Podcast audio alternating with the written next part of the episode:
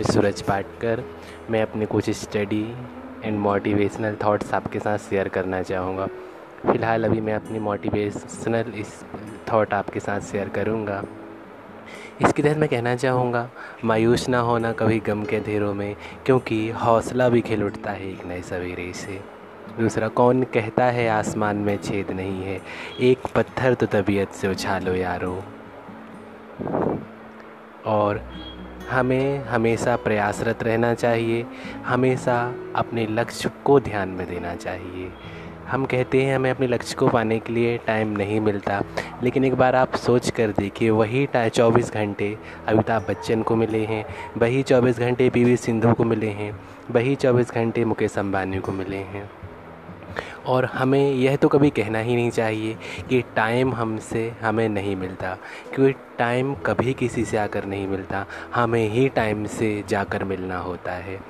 एक दिन में 24 घंटे होते हैं, जिसमें यदि हम आठ घंटे का नौकरी को जॉब करने जाते हैं, उसके बाद आठ घंटे अगर हम सो भी जाते हैं तो हमें हमारे लिए पूरे पूरे आठ घंटे मिलते हैं। और जॉब करते हुए भी उस आठ घंटे में हम कुछ अच्छा करके अपने लक्ष्य को अचीव कर सकते हैं और अपने आप को अग्रसर कर सकते हैं।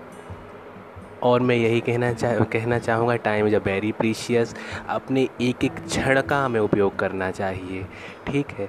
तो आगे आगे की स्पीच में मैं अपने जितने भी मेरे पास नॉलेज हैं, उसका डिस्कस करूँगा।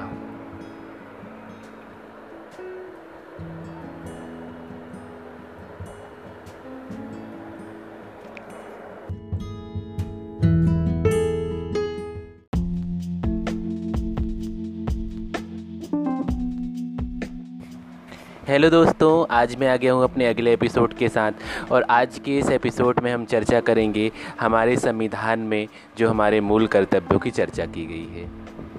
हमारे संविधान में मूल कर्तव्यों की चर्चा आर्टिकल 51 के ए में की गई है। इसके बारे में हमें जानकारी होनी चाहिए कि मूल संविधान में मौलिक कर्तव्य का उल्लेख नहीं था। मूल कर्तव्यों को सरदार स्वर्ण सिंह समिति की सिफारिश पर बयालीसवें संविधान संशोधन 1976 में जोड़ा गया। जब बयालीसवें संविधान संशोधन की बात आती है तो हमें इस बात की जानकारी होनी चाहिए कि यह संविधान संशोधन इंदिरा गांधी के शासनकाल में किया गया था और यह संविधान संशोधन इतना बड़ा था कि इसे लघु संविधान भी कहा जाता है। इस संविधान संशोधन के माध्यम से एक नया भाग बनाया गया। इस भाग को भाग चार का का कहा गया और इस संविधान संशोधन में आर्टिकल इक्यावन का का जोड़ा गया। इस प्रकार मूलतः मौलिक कर्तव्यों की संख्या दस थी। लेकिन उसके बाद छियासीवा संविधान संशोधन 2002 में किया गया और इसमें ग्यारहवा मौलिक कर्तव्य जोड़ा गया है। अब हम उन्हीं मौलिक कर्तव्यों की चर्चा करेंगे कि आखिर वो कौन से ग्यारह मौलिक कर्तव्य हैं जो हमें हमारा संविधान सीखने के लिए प्रेरित करता है। पहला मौलिक कर्तव्य कहता है कि हमें अपने संविधान का पालन करना चाहिए, उसके आदर्शों संस्थाओं, राष्ट्रध्वज और राष्ट्रगान का भी आदर करना चाहिए। तो हमें याद रखना होगा, सबसे पहले हमारे देश का जो बेस होता है वो संविधान ही है। तो हर एक व्यक्ति को अपने संविधान का पालन करना चाहिए। संविधान हमें जो आदर्श सिखाता है उसका पालन करना चाहिए। हमारी भारतीय संस्थाओं का पालन करना चाहिए, राष्ट्रध्वज का पालन करना चाहिए, राष्ट्रगान का पालन करना चाहिए। दूसरा मौलिक कर्तव्य, स्वतंत्रता के लिए हमारे राष्ट्रीय आंदोलनों को प्रेरित करने वाले उच्च आदर्शों को हृदय में संजोए रखकर उनका पालन करना चाहिए। अतः हम कह सकते हैं कि हमारे स्वतंत्रता के समय जितने भी राष्ट्रीय आंदोलनों के समय नारों का उपयोग किया गया, उन नारों को आज भी हमें अपने हृदय में संजो के रखना चाहिए और उन्हीं नारों का हमें पालन करना चाहिए। तीसरा मौलिक कर्तव्य है भारत की प्रभुता, एकता और अखंडता की हमें रक्षा करना चाहिए। और उसको मज़बूत बनाना चाहिए। चौथा मौलिक कर्तव्य कहता है, देश की रक्षा करें और आह्वान किए जाने पर राष्ट्र की सेवा करें। पांचवा मौलिक कर्तव्य कहता है, भारत के सभी लोगों में समरसता और समान भ्रातृत्व की भावना का निर्माण करें, जो धर्म, भाषा और प्रदेश या वर्ग पर आधारित सभी भेदभाव से परे हो। ऐसी प्रथाओं का त्याग करें जो स्त्रियों के सम्मान के विरुद्ध हो। मौलिक कर्तव्य छः कहता है, हमारी सामाजिक संस्कृति की गौरवशाली परंपरा का महत्व समझें और उसका परीक्षण करें। मौलिक कर्तव्य सात कहता है, प्राकृतिक पर्यावरण की, जिसके अंतर्गत वन, झील, नदी और वन्यजीव आते हैं, उनकी रक्षा करें। और प्राणी मात्र के प्रति दया की भावना भी हमें रखनी होगी। अगला मौलिक कर्तव्य कहता है, वैज्ञानिक दृष्टिकोण, मानववाद और ज्ञानार्जन तथा सुधार की भावना का भी हमें विकास करना होगा। नौवा मौलिक कर्तव्य कहता है, सार्वजनिक संपत्ति को सुरक्षित रखें और हिंसा से दूर रहें। दसवा मौलिक कर्तव्य कहता है, व्यक्तिगत और सामूहिक गतिविधि के सभी क्षेत्रों में उत्कर्म की ओर बढ़ने का सतत प्रयास करें। ग्यारहवा मौलिक कर्तव्य कहता है छः से चौदह वर्ष की आयु के बच्चों के माता पिता या संरक्षक उन्हें शिक्षा के अवसर प्रदान करें। अतः में ये ग्यारह मौलिक कर्तव्य थे, अब इन्हें मैं शॉर्ट शब्दों में बता देता हूँ। पहला मौलिक कर्तव्य हमें संविधान का पालन करना है। दूसरा मौलिक कर्तव्य कहता है कि स्वतंत्रता के समय हमने जितने भी नारों का उपयोग किया, उसे अपने मन में रखना है। तीसरा, प्रभुता। तीसरा कहता है कि प्रभुता एकता खंडता का हम पालन करें। चौथा कहता है हमें देश की रक्षा करनी है। अर्थात हमें चारों ओर से देश की रक्षा करनी है तो चौथा मौलिक कर्तव्य देश की रक्षा।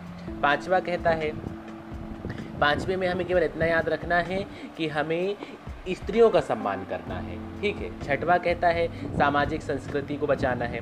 सातवां कहता है कि सातों पहर हमें पर्यावरण की रक्षा करनी है, अर्थात सातवां मौलिक कर्तव्य पर्यावरण के लिए है।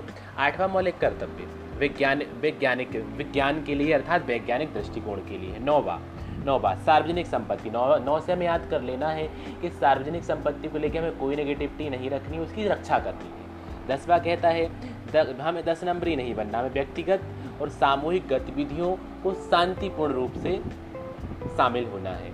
और ग्यारहवा इसमें छः से चौदह वर्ष की आयु के बच्चों की शिक्षा के बारे में चर्चा की गई है। आशा करता हूँ कि ये मौलिक कर्तव्य आप अच्छे से याद रखेंगे और इन्हें कई बार पढ़ेंगे तो आपको स्पष्ट हो जाएगा।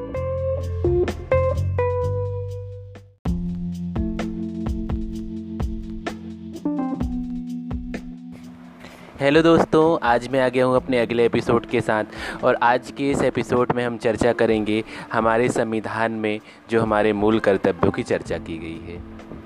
हमारे संविधान में मूल कर्तव्यों की चर्चा आर्टिकल 51 के ए में की गई है। इसके बारे में हमें जानकारी होनी चाहिए कि मूल संविधान में मौलिक कर्तव्य का उल्लेख नहीं था। मूल कर्तव्यों को सरदार स्वर्ण सिंह समिति की सिफारिश पर बयालीसवें संविधान संशोधन 1976 में जोड़ा गया।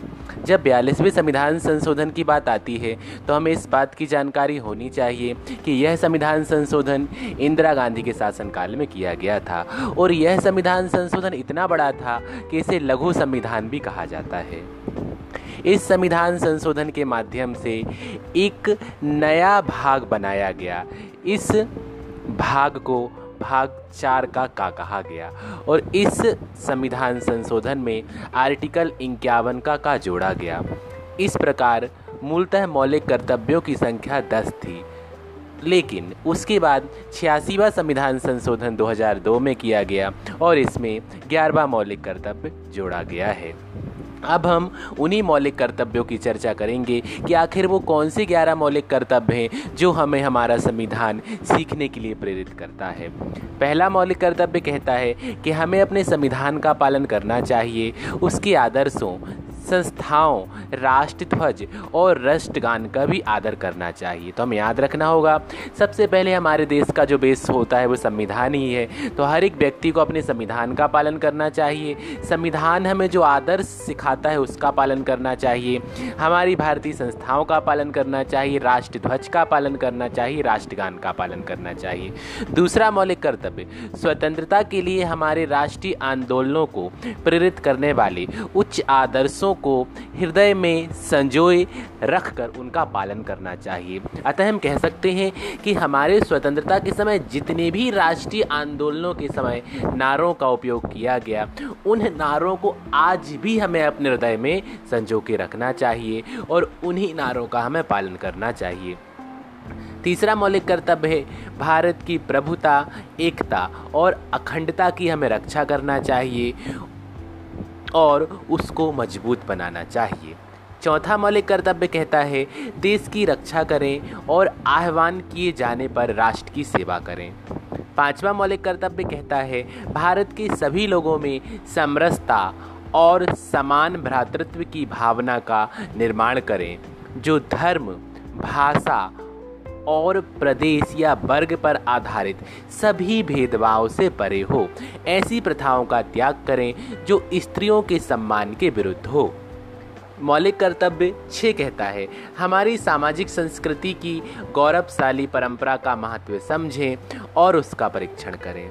मौलिक कर्तव्य सात कहता है, प्राकृतिक पर्यावरण की, जिसके अंतर्गत वन, झील, नदी और वन्यजीव आते हैं, उनकी रक्षा करें।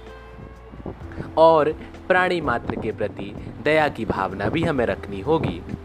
अगला मौलिक कर्तव्य कहता है, वैज्ञानिक दृष्टिकोण, मानववाद और ज्ञानार्जन तथा सुधार की भावना का भी हमें विकास करना होगा। नौवा मौलिक कर्तव्य कहता है, सार्वजनिक संपत्ति को सुरक्षित रखें और हिंसा से दूर रहें। दसवां मौलिक कर्तव्य कहता है, व्यक्तिगत और सामूहिक गतिविधि के सभी क्षेत्रों में उत्कर्म की ओर बढ़ने का सतत प्रयास करें।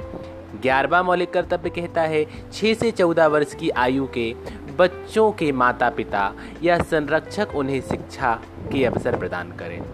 अतः में ये ग्यारह मौलिक कर्तव्य थे, अब इन्हें मैं शॉर्ट शब्दों में बता देता हूँ। पहला मौलिक कर्तव्य हमें संविधान का पालन करना है। दूसरा मौलिक कर्तव्य कहता है कि स्वतंत्रता के समय हमने जितने भी नारों का उपयोग किया, उसे अपने मन में रखना है। तीसरा, प्रभुता। तीसरा कहता है कि प्रभुता एकता खंडता का हम पालन करें। चौथा कहता है हमें देश की रक्षा करनी अर्थात हमें चारों ओर से देश की रक्षा करनी है चौथा मौलिक कर्तव्य देश की रक्षा। पांचवा कहता है, पांचवे में हमें केवल इतना याद रखना है कि हमें स्त्रियों का सम्मान करना है, ठीक है? छठवा कहता है, सामाजिक संस्कृति को बचाना है।